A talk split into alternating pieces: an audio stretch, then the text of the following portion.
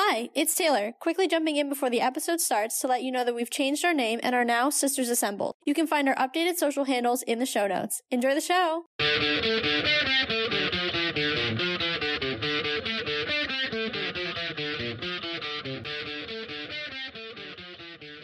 Hello, hello, and welcome to another episode of the Let's Talk Marvel Fan Theories podcast. I'm Taylor. And I'm Katie, and we're two sisters and borderline obsessed Marvel fans who have been following the Marvel Cinematic Universe closely for years. And now we want to share our MCU discussions with you. We chat about our own predictions and theories, plus some of our favorites from online, and our reactions to all of the Marvel content that's considered MCU canon, including the Disney Plus shows and the movies, as well as the Marvel news you need to know. Alrighty, guys, it is time for us to discuss Moon Knight episode 3. We are now halfway through the series, so we are starting to get a little bit more tension as it relates to the major climax, but at the same time, I'm just as confused as I was during episode 1, and um, we may be getting a new alter. So there's a lot to discuss. Katie, why don't you take us away? Yeah. Yeah, you you take it away, girl. You go. No, I'm really glad you brought that up because I thought it was just me and I was I was watching the episode with my significant other and I was like, "Wait." And he's sitting there, he's like, What? What? I don't get like what's going on. I was like, Well, there is supposed to be a third alter in the comics. so I was like, Are we getting Jake? So I'm glad you pointed that out because I thought it was just me. Because when you watch with someone who's not necessarily as involved in like maybe some of the comics and background, you just think you're going crazy when you bring something up and you're just like, wait, this could be this. and then they're like, what? And you're like, never mind, I'm gonna backtrack. so yeah, okay, I'm glad you I'm glad you grabbed that. That and the uh, subtle little slip in of Madripoor. I heard that. I got so excited. I was like, yay! That is our first tie. Not that I was like waiting for this, because I think we've talked about how excited we were to kind of break away from the feeling of needing to tie ourselves so tightly and deeply with the larger MCU. But I'm not gonna lie, it didn't feel forced. It felt like it worked in the context and it added something. And so I wasn't upset by it. I was like, yes, we are getting a reference to the larger MCU that puts us there and places us there, but also I think shows that Madripoor is going to be more and more important as we move forward because now it's been in two shows, not just one property. So I'm excited about that as well because I think that location has a lot of potential and a lot of storylines that could come out of it. So I was excited of all the references in the world that they chose Madripoor to be it. No, I was too, and I think it was really done subtly because I think had you mentioned Sokovia, had you mentioned something, even any of the New York battles, I mean, those are major things that obviously took place in the Avengers timeline, but something so small as Madripoor, it's like, you don't need to tie that to the Falcon and the Winter Soldier. It just was the show that introduced it to us, but you don't need to look at it and now be like, oh, are these two franchises connected? No. Because the location of Madripoor is, is essentially a lawless place that you know, anything is possible. And yes, we were introduced to it in The Falcon and the Winter Soldier, but we didn't even get everything that goes on in Madripoor during that show. No, because isn't the Kingpin a big player there? So, like, theoretically, like, not officially announced in the MCU or said in the MCU, but theoretically, it's also connected then to Hawkeye as well. Exactly. But that's what I mean. Like, you could look at it from both ways and be like, oh, maybe. But also, you can look at it and say, this location is a meeting point, clearly, for these shows, but not necessarily because, oh, Bucky and Sam were there. Oh, Kingpin, who then was in Hawkeye, was there. there. You don't have to look at it that way, and that's why I think it was done very well. And it fits very well. Because, like I said, it's a lawless place. Obviously, kind of everything goes. It's a mess. You got a lot of power shifting hands a lot there. So it makes sense when you're talking about the black market to have a hand in Madripoor. Absolutely. But yeah, going back really quickly to Jake, I know we talked about maybe in our predictions episode or the first our episode about the first episode of Moon Knight. We talked about how, you know, all of the promos, it was really Steven and Mark, and you only really saw two versions of Moon Knight. So, one representing obviously each Steven and Mark. And so I think we had kind of surmised that we were not going to see Jake. So I think it's interesting that they chose to keep him under wraps until now and now all of a sudden he's coming up. I think that's really interesting. I was seeing online people were talking about it which I was, you know, going through Twitter before hopping on here and I'm so glad I did because I was like kind of to your point am I crazy? Like, is it real? Am I imagining that? Am I reading too far into it? Is it Khonshu? Like, but then I was seeing people talking about, oh no, like Jake's coming. And someone hypothesized that obviously Steven is like so totally anti violence. And then there's Mark who's like violent but restrained, like as we saw with the young man who he holds over the ledge. Like he clearly does not want to take that step. It's Khonshu who pushes him. But then they were saying that Jake is just absolutely brutal. Like he holds nothing back.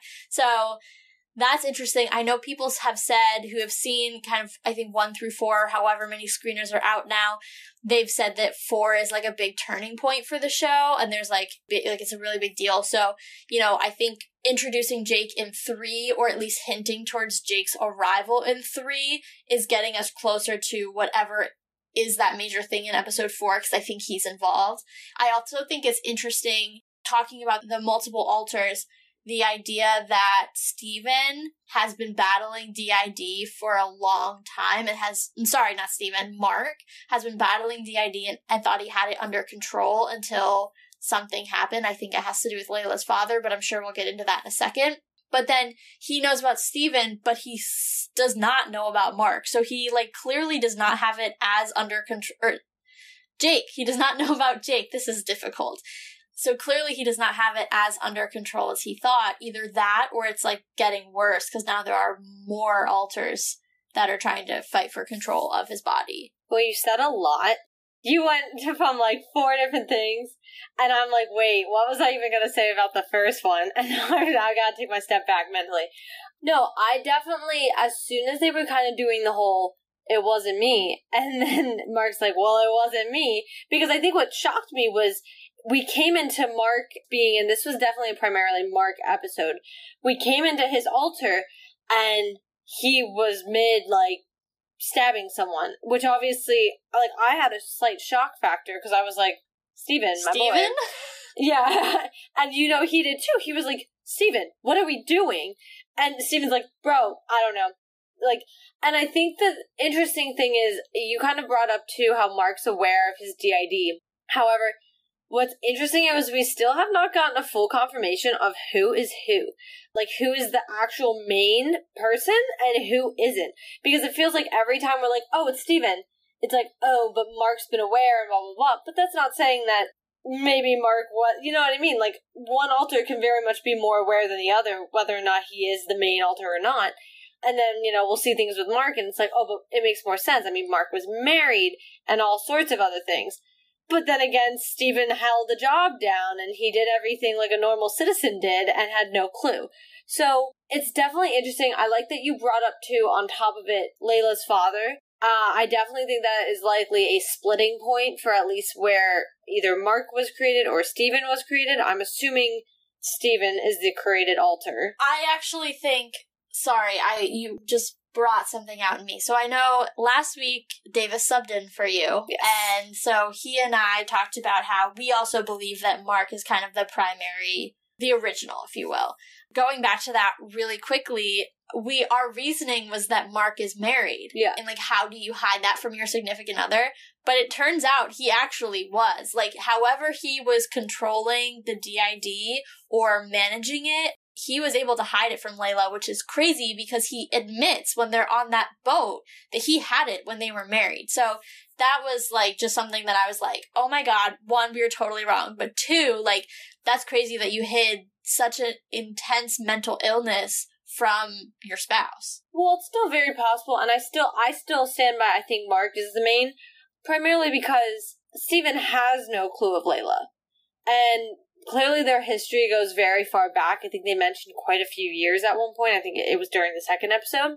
So to me, that strikes me more as Mark definitely what is the main, and Steven was created, and I think this goes back to even our predictions episode. I know I was mentioning one of the things with DID is usually it's a traumatic experience that for, uh, almost forces the mind to create like a safe person.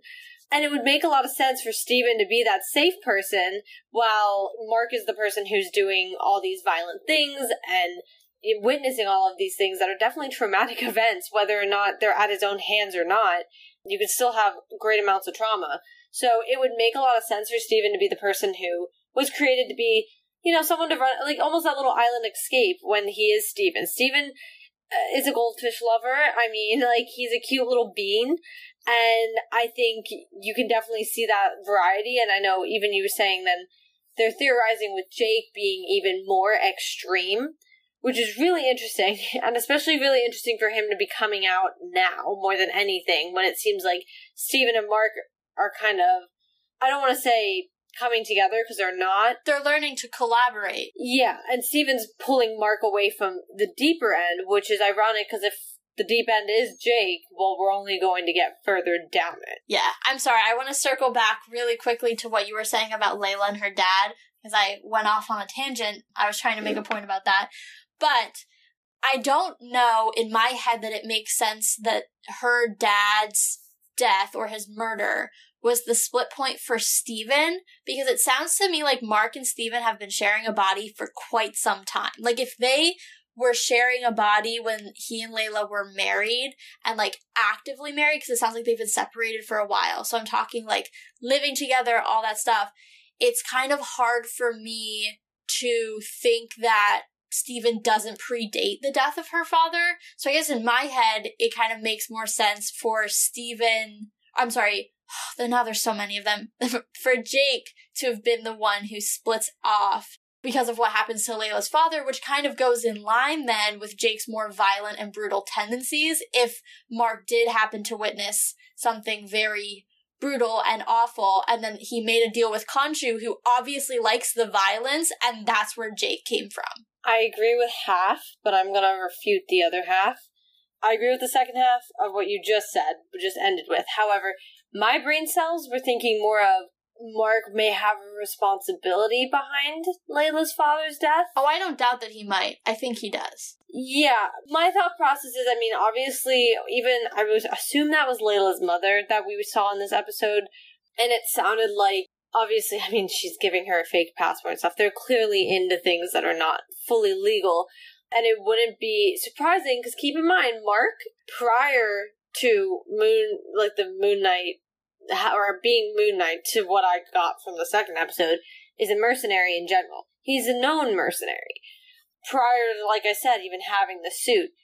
I wouldn't necessarily be surprised if maybe Layla's father ended up on his radar and he is the person who took him out for whatever dealings there had to do. I mean, to be fair, how many times do parents, in especially in the MCU, not share information with their children when they're doing something sketchy? Odin. We're talking about you, Mrs. Bishop. Oh, I was saying Odin. Odin just being like the father of all fathers. I mean, take your pick. Yeah, well, but exactly. So, you know, it's very possible he was further into things that that we're not really exposed to, and unfortunately, Mark was hired to take him out. I actually could see, and this is just getting really granular for a second, but I could see a storyline being where, you know, Layla talks about how she steals these relics because they were stolen already, and then she tries to essentially, what's the word, like preserve them in a way, like try to bring them back to where they belong. I would not be surprised if there was some sort of storyline about her father maybe starting out that way, but not necessarily being as pure of intention as she is. Like, how many times did we watch Kate Bishop's a great example of a child who really adores and and looks up to their parent only to find out that they're not the person that they think they are or not the person that they seem. So I think I could see that storyline playing out for Layla in relation to whatever got her father murdered, be it by Mark's hand or not. Yeah. Well, my my theory, running with it being by Mark's hand, would be explained to me. Like that's kind of where the two ends met in my brain. Is like that would explain why Steven was kind of created because just because it happened while they were together, or maybe even prior to them being together, doesn't mean that he didn't stay with Layla and you know had Steven present during that time. But Layla obviously doesn't know Steven, and to your point, Steven's very clearly been hidden from her before. So it's hard because I think the first episode was amazing, throwing us in. I liked that it wasn't, oh, let's get to the point. It was, we're in the middle of something, we have no clue what's going on, we're just as confused as Steven. I really loved that. And I know we were discussing this right before we started recording, My biggest issue right now is I'm still so confused because we're we're building on top of foundation that I don't have the other half of. We never got the rest of the explanation, and when you have a character who has DID, so instead of having just Moon Knight, we have you know Steven, we have Mark, and we might have Jake appearing. And Mr. Knight. Well, yeah, but Mr. Knight is is Steven as Right, but it's like another it's another version, really. If you're looking at Moon Knight and, and Marcus, like they're they're obviously the same person, but like it's they're Moon Knight and Mr. Knight are still two different, if you will say, superheroes. Well, yeah, I was just more so saying it in the sake of like Moon Knight the superhero, and we don't just have Moon Knight. And so when you have all these different alters going on, it's already confusing enough, and then we don't really know who's past the lines where. So I definitely, now that we're halfway through, I'm looking for a little bit more explanations going forward because I feel like we're opening a lot of doors. Um, and I haven't closed almost any. I mean, I think my burning question from the get go was, who is the main like person and i still don't know and i just want to know you know Yeah, I think too, we talked about how we thought in episode two it would be more about Mark and we would get more about Mark. And then that kind of, two was actually more of a transition episode from Steven to Mark. Mhm. And I don't disagree that we got more Mark in this episode, but I don't think we got the deep backstory that I think we thought we were going to get or kind of needed because, quite frankly, like, not to be rude to Steven because he's a sweetheart, but he his backstory doesn't matter. It does not directly relate to the events of the show. Right. Like Steven was just living his normal life like you or I do every single day. Mark, on the other hand, is like his backstory is the reason this is happening. So I was really looking forward to getting that context and that history behind Mark and understanding more about him and also his relationship to Khonshu. And I don't feel like we got that this episode. So that was a little disappointing because I was, to your point, I was like, can I get a little more information here? Like, I don't really know what's happening. Like, I understand the main conflict and I see what's happening. I see how that's progressing, but I do need a little bit more understanding about the interrelationships on the good guy side because it's very confusing, especially when you're talking about Mark, Steven, Layla, Khonshu, you know, Layla's dad. How do all of these people like come together? Because clearly something happened that kind of set this all in motion outside of Arthur. So that's where I really want the information from. no i agree and then on top of that this episode started to build the whole like a layla narrative more with her dad with the comment of Madripoor, with her i like i said assumed mom so definitely it's like okay if we're gonna build on here i do need more of an explanation on what's still going on with mark so it's just a lot of layers going on and like you said i i definitely i'm following the arthur line. I get that. I am here on what's going on forward but i think even from the first episode it was like okay well clearly mark is tuned into what arthur's doing. How? What got him there how like did Khonshu then I want to understand the whole Arthur and Khonshu issue. I was just gonna say that too. I totally agree. I want to know, Yeah. like even that monologue that he has in the last scene of the episode, where he's talking to the statue and he's saying, "You brought me to this. When I am successful, it's really because of you, because you pushed me to this point." I want to know what did he push him to do that literally broke him because maybe he's going to do that to Mark. Heck, maybe, you know, we can obviously see that Mark is the preferred owner of the body in Khonshu's mind. Like, he clearly has no love for Steven. But, like, if Jake's more brutal, who's to say that Khonshu isn't just going to be like, you know, you should let Jake be in the driver's seat all the time because he can do what I want he doesn't push back. Mark even pushed back, putting that kid over the ledge, and Khonshu was like, he'll talk, it'll be fine. Khonshu's constantly pushing him to be more violent and be more brutal and, like, restrain himself less. And so if he finds out there's an alter that can do that, like I'm almost concerned about like what that will look like in a Moon Knight form. Well, and then on top of that, they talk about Khonshu being banished, which I think is a development that we don't fully like. Maybe it was a throwaway line, but I know they were talking about it's Amit, who's who, okay, is the one that Arthur is trying to raise. They talk about her being put into the tomb and everything, and they get we get that. And maybe I just wasn't paying enough attention, but I believe this is the first time I'm really hearing that Khonshu was banished. I uh, it's not. I know he didn't like the gods. I think Steven, sorry, when Arthur was talking to Steven last week, he does make a mention that he was following a god that had been banished. Okay. Because I think one thing that Davis and I talked about last week, just as a quick recap, is they talk about the Aeneid or Aeneid. I'm so sorry. I know I'm butchering that name, but it's that pantheon of gods that Steven mentions at the beginning on the poster in the first episode. And he says, Oh, there's supposed to be nine, but there's seven. My thought process is the two that are missing are Khonshu and Ammit because they were banished from the gods. Like they were no longer part of the pantheon. Okay. So that's kind of where I was. And that was based on Arthur's comment and then kind of further reinforced based on the events of today's episode. Okay, I might I might have just missed that in the time of rewatching it, but we went a little more in depth with it, and I think we definitely need to kind of break down the gods aspect of it because that was a lot as P and I, and I think I got such Percy Jackson vibes, and I think that partially might be because he was cast this week, and obviously we've talked about how I did not get Percy Jackson vibes at all. Oh, I was just thinking like the whole idea of like the gods being real, having their temples, like that sort of like gods on earth type thing. Like that was where I was going with it. And again, it might just be because he was cast this week that it's like so top of mind for me, but I was like, oh, like I was imagining the avatars kind of in the place of like the kids at Camp Half Blood, like kind of that whole godly. Oh, you like really went deep into this thought process, and I didn't see this at all. And I just reread the books. I'm Like- just saying that there were some parallels for me. I think you're falling down a deep hole, and you need to back Whatever, up. it's fine. I will stand by it. But no, I thought it was pretty interesting, and I think this is something to touch on, especially because gods aren't new to the MCU, and I think this was something we said even back in the predictions episode, which God was like four, five weeks ago. Blows my mind, but then again, Morbius happened in the middle of that, and that just that just blocked everything out when that happened. But I know, like we mentioned, you know, this isn't the first we've heard of gods, and we obviously have Thor. And I think a lot of times Thor can be very looked over as being a god, because, oh, we're like the god of thunder.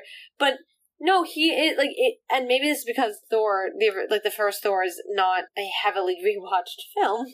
But if you, like, watch that film back, Erik is literally sitting there and he's looking through a Norse mythology children's book explaining who Thor is, who Loki is, the Bifrost, all of that. Because he's like, these stories are from when I was young, this is just myth, blah, blah, blah, blah, blah.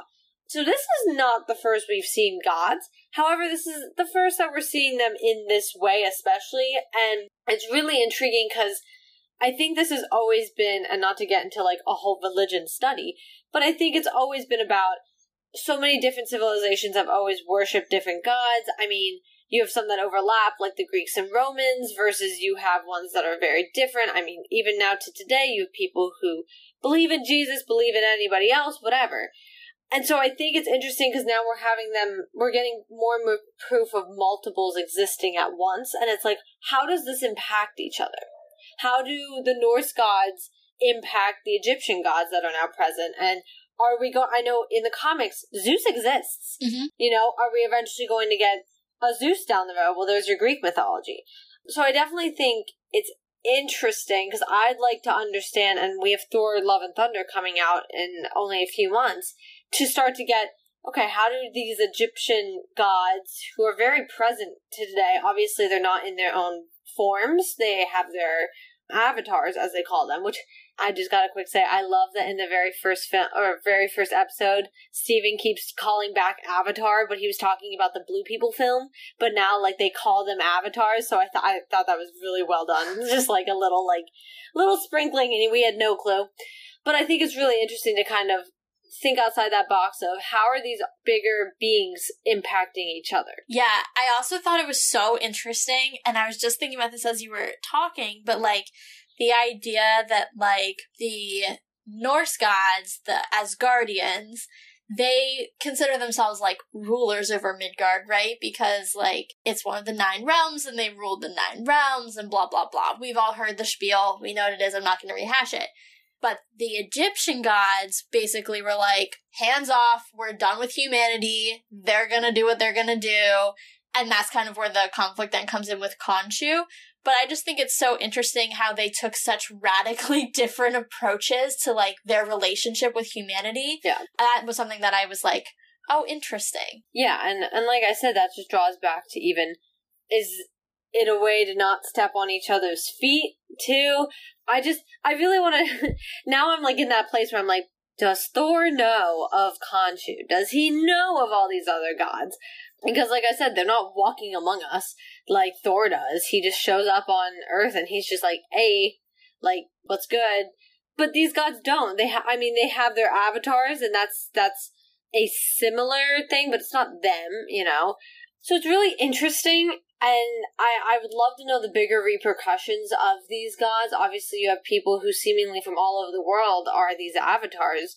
So I'd like to know the process too. What's the application process like? How do we how do we go about becoming one of these? Because they're clearly global. Um, well, I know at least the Norse gods. Whoa, the Norse gods are quite literally much more than that. Asgard is true to what it is the mythology, and it is out there in its own little thing and everything. But the Egyptian gods are to Earth but global, and so I'd like to just I want the background of that. I feel like I need like a pamphlet to follow along. And I'm like, okay, so this is what's going on here, and this is what's going on here, and now I get this, you know? Yeah, for sure. I also feel like I just need to do like a deep dive back into like Egyptian mythology. I feel like I would be really helpful because even when they were talking about the, they were naming the different gods and essentially doing a roll call. I was like, there's one name here that I recognize. I want to understand who are you? What are you the god of? What are your powers? What do you look after? I also, this is just a side note, as we're talking about just gods in general, the MCU, I think, is moving in a way that is so, it's like getting so powerful. Like to the point of like Thanos essentially looks like nothing compared to what we've seen in phase four. Like, he's a large purple alien and he had a bunch of pretty stones on this gold glove. But what is that in comparison to an Egyptian god? Heck, Thor almost pretty much beat him. He's a god. So, like, God won. Then we have Egyptian gods, another god, set of gods. And then we have celestials, which, while not gods, are arguably just as powerful, if not more, given their like ability to travel through space and devour entire planets. So we're starting to look at these beings that are just so much more powerful and just to get kind of meta about the whole MCU in general, it makes it hard for me then to go back to a Hawkeye and be like, this has stakes now because it's not, you know, related to a god or in space or whatever have you. Yeah, I mean, my thing with it all, and this is not the first time this conversation's come up, and it won't be the last, is when you have all these varying people, it's like, how are you connecting any of them? Um, and I know this was a conversation with the Eternals. I know this was a conversation even with Hawkeye because we were like, here's my little guy running around New York with Kate Bishop, and what is he sizing up with? Like, obviously, he's always had the connection with Wanda, but I'm like, what about anybody else? And so you do have Thor, who's a god, and I think they did so well during the first three phases to kind of humanize him. But now, because phase four and I'm assuming the phases after are moving so far away from just the little, like, human being kind of vibe, they're gonna really show. I, th- I think, oh, what is the word or the name of Thor? They keep calling him something. It's from the comics, and I can't think of the name of it, but they're, but it's like something Thor it's an adjective, um, and I can't think of it right now. But it's like a, pretty much a mega version of Thor, and that's what they keep saying he is, or like who he's becoming, or is going to be something of that nature in the in the next Thor film. To me, I'm like, okay, that's Thor being an all powerful god. We're gonna really capitalize on it. But to your point, we have Egyptian gods. We have people like Wanda and Strange. You know, we have Captain Marvel out there. We have Eternals. Like these are very weird people for a lot of reasons, but a lot of it for, you know, I just always think about she's weird and he's fast. Yeah. An apt description if there ever was one. Yeah, exactly. but these are very weird people and I can't see them intermingling. And the further we get into Moon Knight, I'm like, I really can't see you intermingling. And even us talking about, I think, the Midnight Suns, I believe is what it was called. I'm like, I just don't see you with like Blade, my guy. Like, just and I know it happens. That I could see because, and I don't know if you've watched the Wesley Snipes Blade trilogy, but it's it doesn't hold back. And I think what from what we've heard about the next few episodes of Moon Knight, it also does not hold back. He, I think, to me, aligns really well with Mark the way that he was played in that trilogy. And that to me is like my only understanding of the character because I haven't done a deep dive yet. So I'm just solely basing it off of those films, but kind of that darkness, that sense of responsibility. Because Blade has powers too. No, I don't disagree with it there. I just meant more so this very mystical aspect is is weird. That's fair. Although vampirism, so you know, vampires and and mystical, I to me, I kind of am like, all right, that kind of that works. My my point more so was not that I don't see the alignment with the type of hero that Moon Knight is, and especially to your point with the connection with Mark, but it's just going deeper into obviously he's got Khonshu in his ear and all of that kind of idea to it is definitely weird. Um, and definitely not exactly something you'd align with someone like Blade. So it's it's definitely weird. I have to say the whole like issue and conflict between him and Khonshu that we've clearly been seeing more and more of is really interesting, and I think it ties back to if I remember the well, I do remember it correctly, but how it's said is along the lines of Mark had been dying of some sort, and Khonshu saved his life, and now he's in a debt to him. So I think that's kind of interesting because I'm like, does that go for everybody who's an avatar? Is everybody indebted to their god or goddess? Or like, how is this working? Because clearly Khonshu has no problem kind of bending rules. Yeah, no, that's super interesting. And I definitely want to, or I hope we get the opportunity to explore the relationship between Mark and Khonshu more. I like watching them interact, and we definitely got to do that more this time. I think in the previous episodes, it had really been obviously we've talked about this Mark and Khonshu, and Khonshu doesn't really show his personality at all when Steven's around because he just hates Steven. Like, let's be real. The guy is not a fan. So, you know, there's not really like it was interesting to me to see there's a relationship and there's a rapport between Mark and Khonshu. There's a sense of like give and take, push and pull. Mark even asks Khonshu, like, what are we gonna do? Khonshu was a little bit funny with Mark, like when he's just like, I have a bad idea, and then he goes and does something totally radical. So, you know, I enjoyed seeing almost this is gonna sound weird, but like seeing Khonshu's personality when it actually comes out when he's conversing with the man he's chosen to be his avatar and not the man who like came along as like an accessory that was never supposed to be in the situation. Yeah. An extension that wasn't supposed to be there. Yeah. Yeah, no, and I, I, that's definitely interesting, and I think it's interesting that Khonshu talks about wanting Layla next, because from the get go, you're like, well, that's not gonna happen. They're not gonna introduce Moon Knight just to not have him after the season ends. you know, like, Yeah. so you're like, obviously this isn't going to go on. So there's, and they constantly are talking about, you know, well, this last thing, and then I'm done, and then I'm done. But I think the need to keep Layla so far out of it is going to be what keeps him in it. Because it's the only way to keep Khonshu away from her is to continue to do his bidding. Yeah, I definitely think that there's a lot of that motivation as well. I think, I don't know, it just going back quickly to the powers that Khonshu gives Mark and obviously the Moon Knight persona, I actually think we're not seeing enough, in my opinion, of Moon Knight. Like, I want to go see him kick some booty. I agree. This is the first time we've really gotten to see a genuine action scene with Moon Knight. I'm not talking Mr. Knight because he had that whole thing with the jackal last episode. You know, we got what, 30 seconds in the first episode of him beating the crap out of a jackal before it faded to black.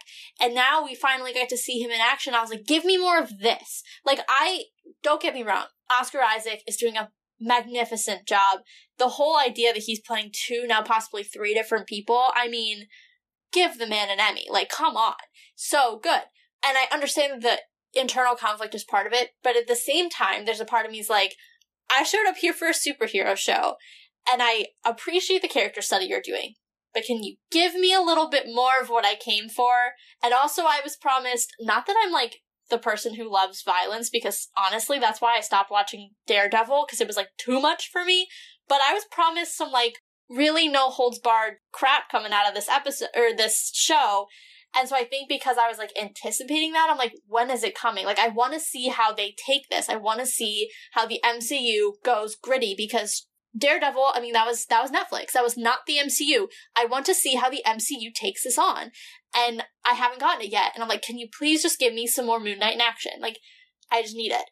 We're halfway through and he's been on screen for maybe 10 minutes max. And that's including Mr. Knight, who's like float like a butterfly, sting like a Steven with a V. Like, come on, you know, that's not real action. Yeah, I mean, I have the same point of view just for different reasons than you.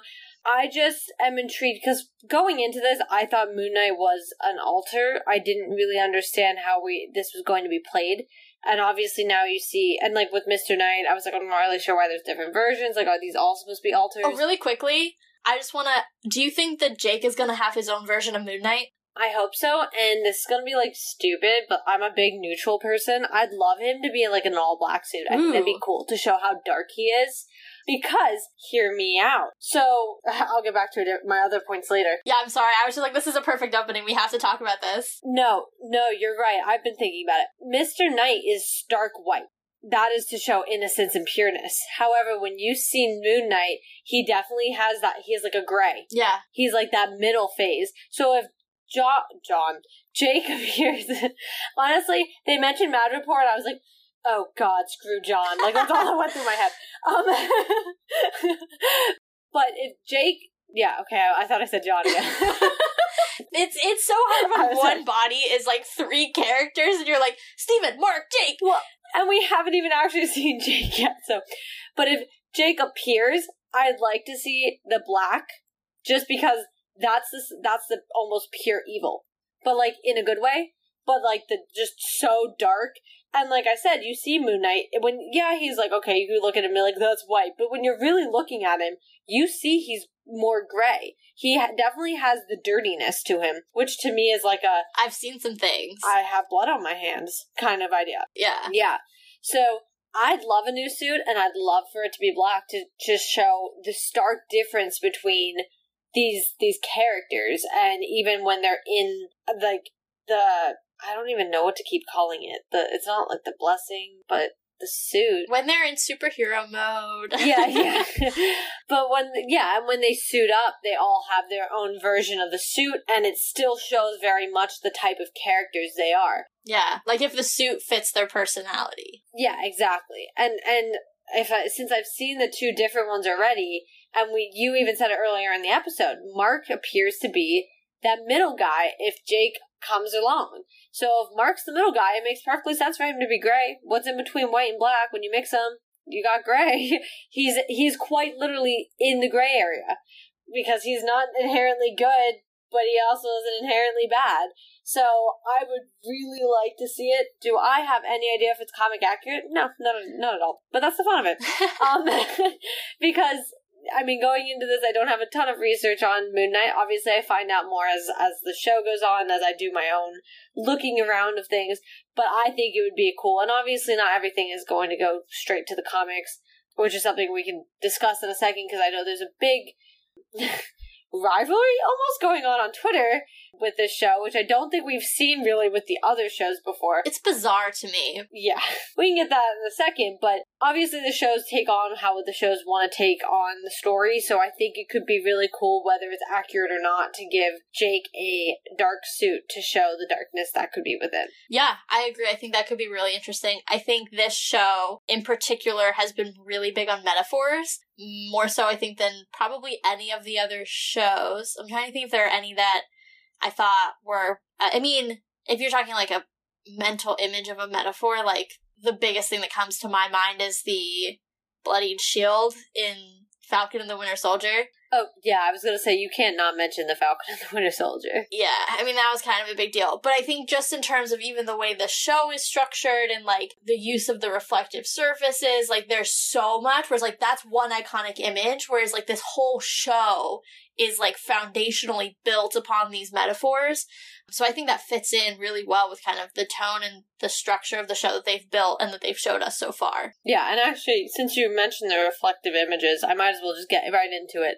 if you are on Twitter, you know that this show, more than anything, has had the comic book fans and has had the MCU show fans. And obviously, that's not unheard of with MCU things in general, just because the comics obviously predated everything and are the reason we are where we are with the MCU. But as I mentioned, the MCU picks and chooses, which I mean, you kind of have to. The comics are a lot and there's so much going on all the time. But we haven't had a show where people are consistently arguing every episode, which I think is interesting. And I know one of the things people point out a lot is the reflection thing. Um, I know a lot of people on the comic side don't really love it. I think image wise, it works for the sake of the show. However, I, I personally don't love it. I get it.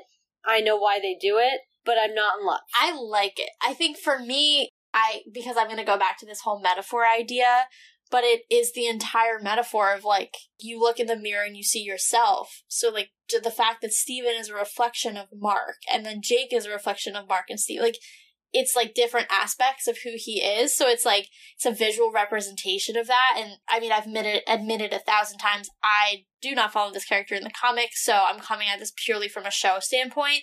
So I don't know how you know, for example, like Jake and Steven or Stephen and Mark converse in the comics. I don't know what that mechanism is or how that's displayed visually.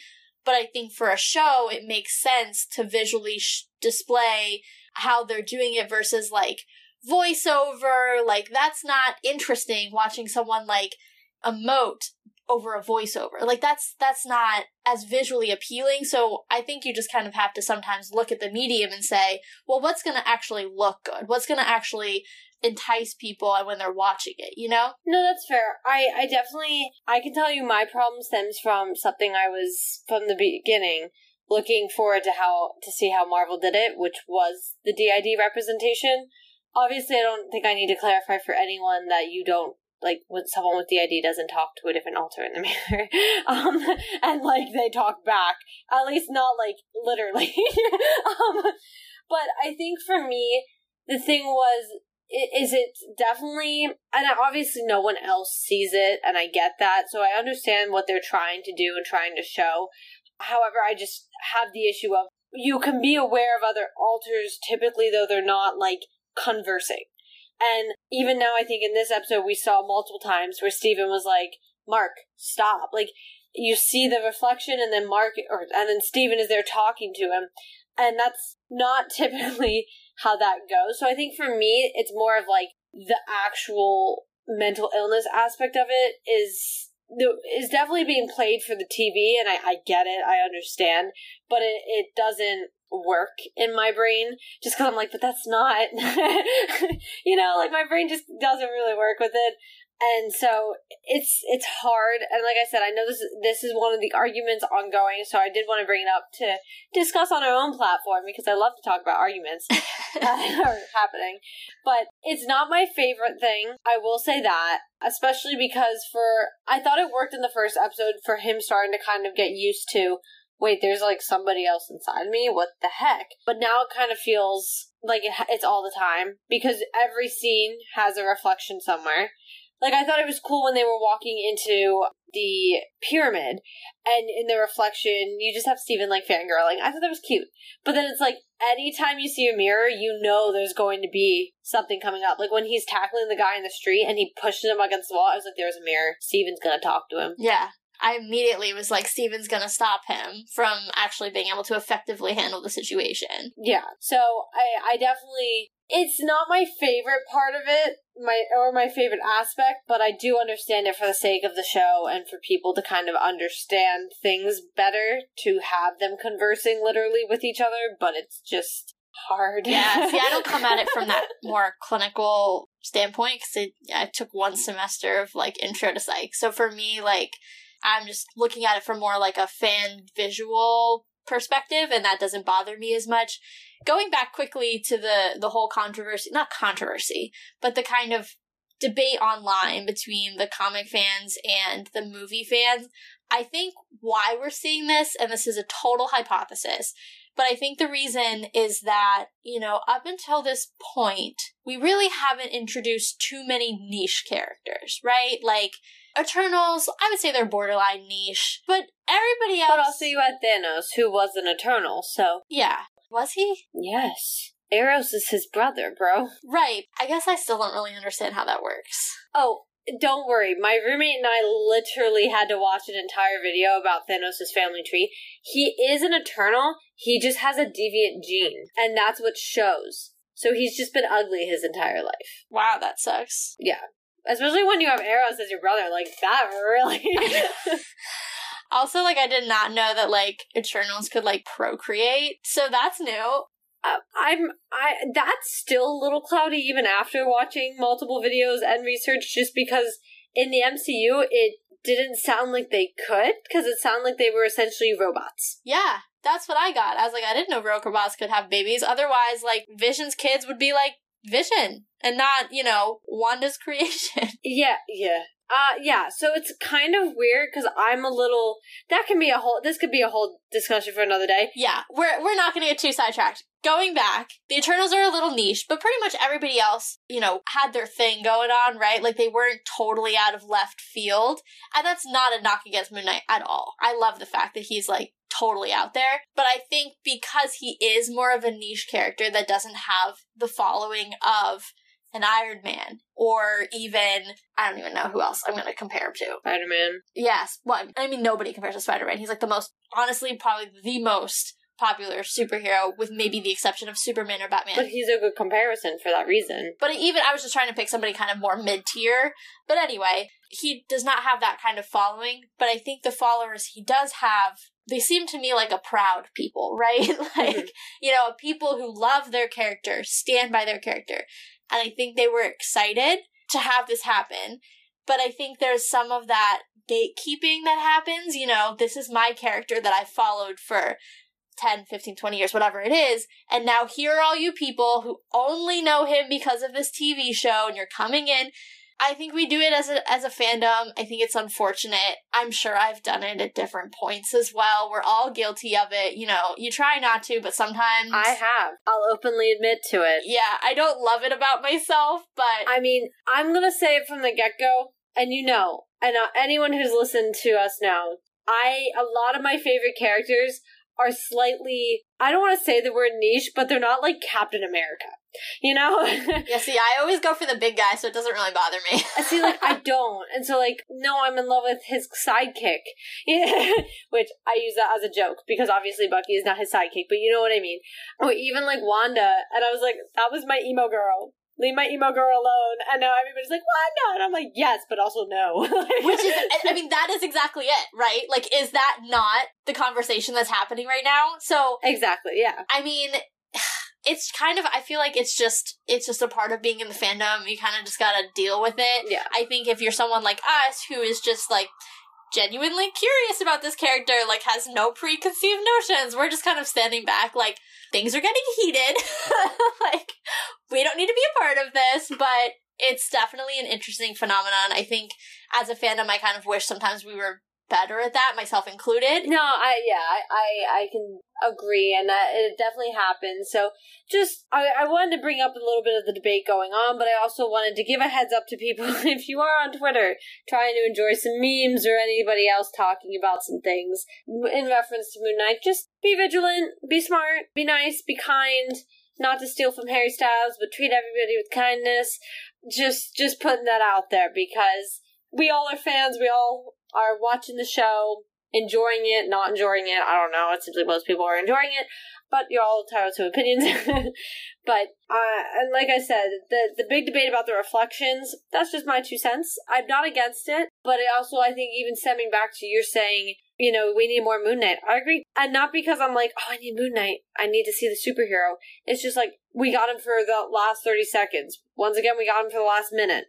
Then we got him for like kind of the last three minutes. And it's like, come on, let me see, let me see what he can do. Yeah. I want to see more than just like the stabby stabby punch punch. Like I want, to, I, I like he is bestowed his power from a god. Give me more. I want to understand. Yeah, and I actually that takes me really nicely into my final point that I wanted to bring up for the episode, which is we're not going to get more Moon Knight because now Khonshu is a statue. So, what? No, I was really glad. Okay, good. So I was a little confuzzled by that because I was like, would that mean that the Moon Knight powers are gone, right?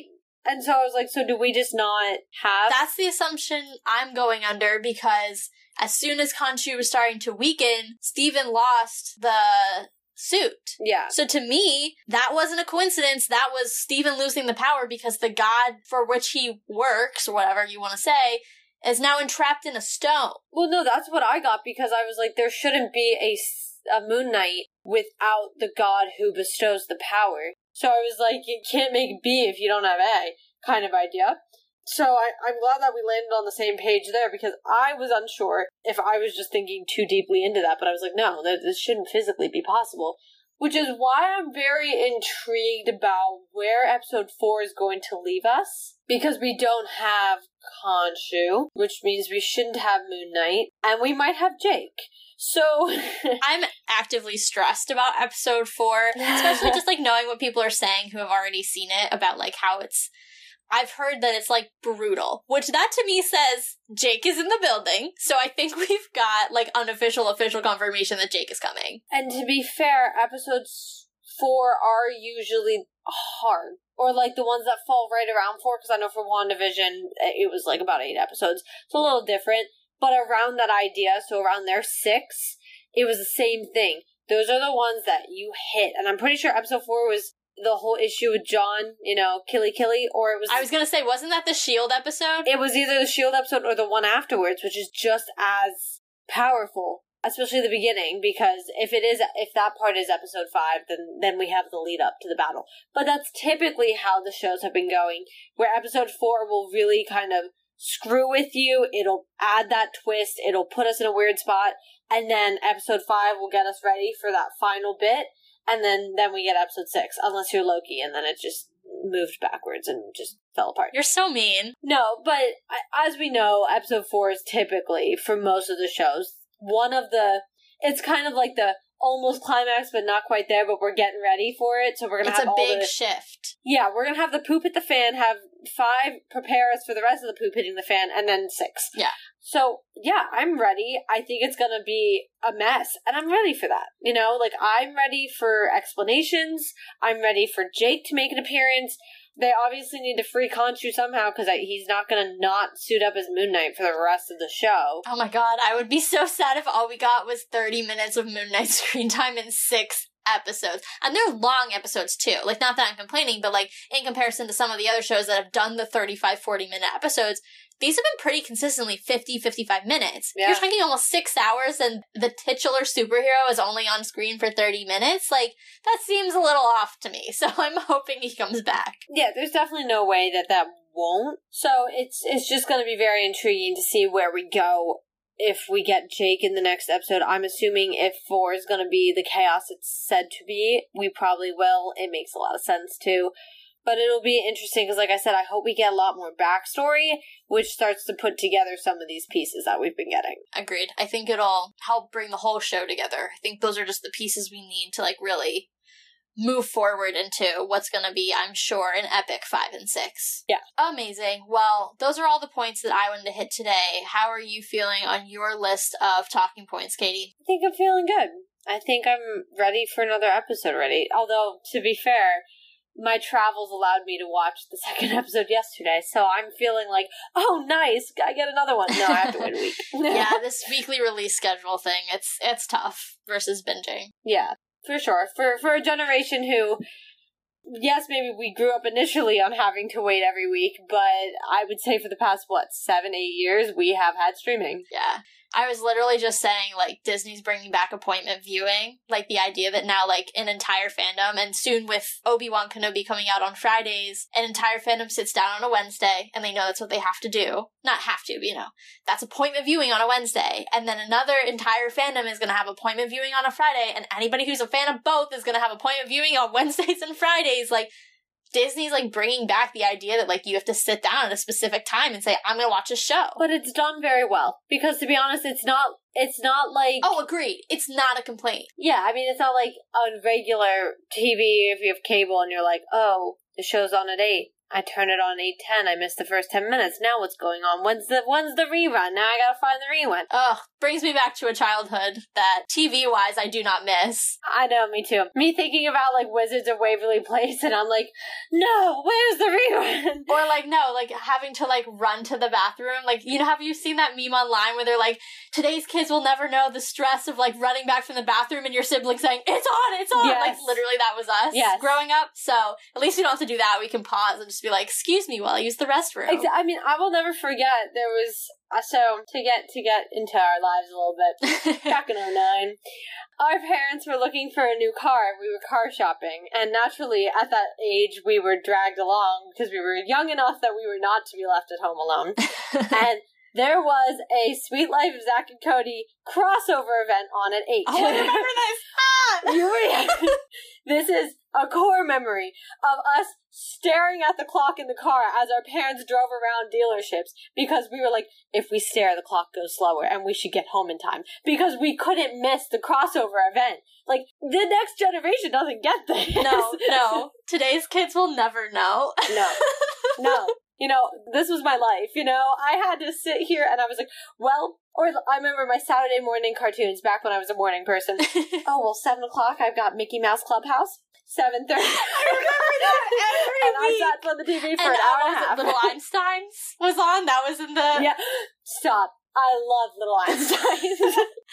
Well, listeners, if you ever wonder what it was like to be us growing up, now you know. just a snippet, just a little bit.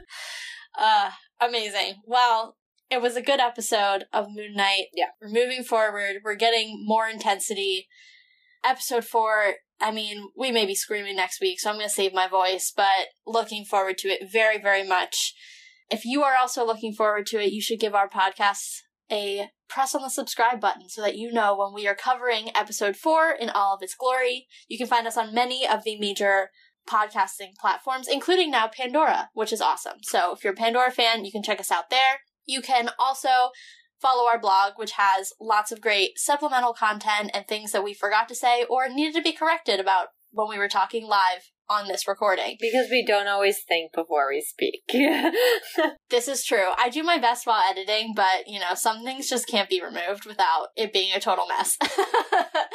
and last but not least, you can find us on Spotify at the link in the show notes where we have our own page with playlists for each of the different shows, be it Moon Knight, Loki, whatever it is, and you can binge our episodes of those shows there, as well as one playlist for all of the music in all of the MCU that's available on Spotify. Side note, I know people are saying this. I totally agree. The music for Moon Knight is so good. So good.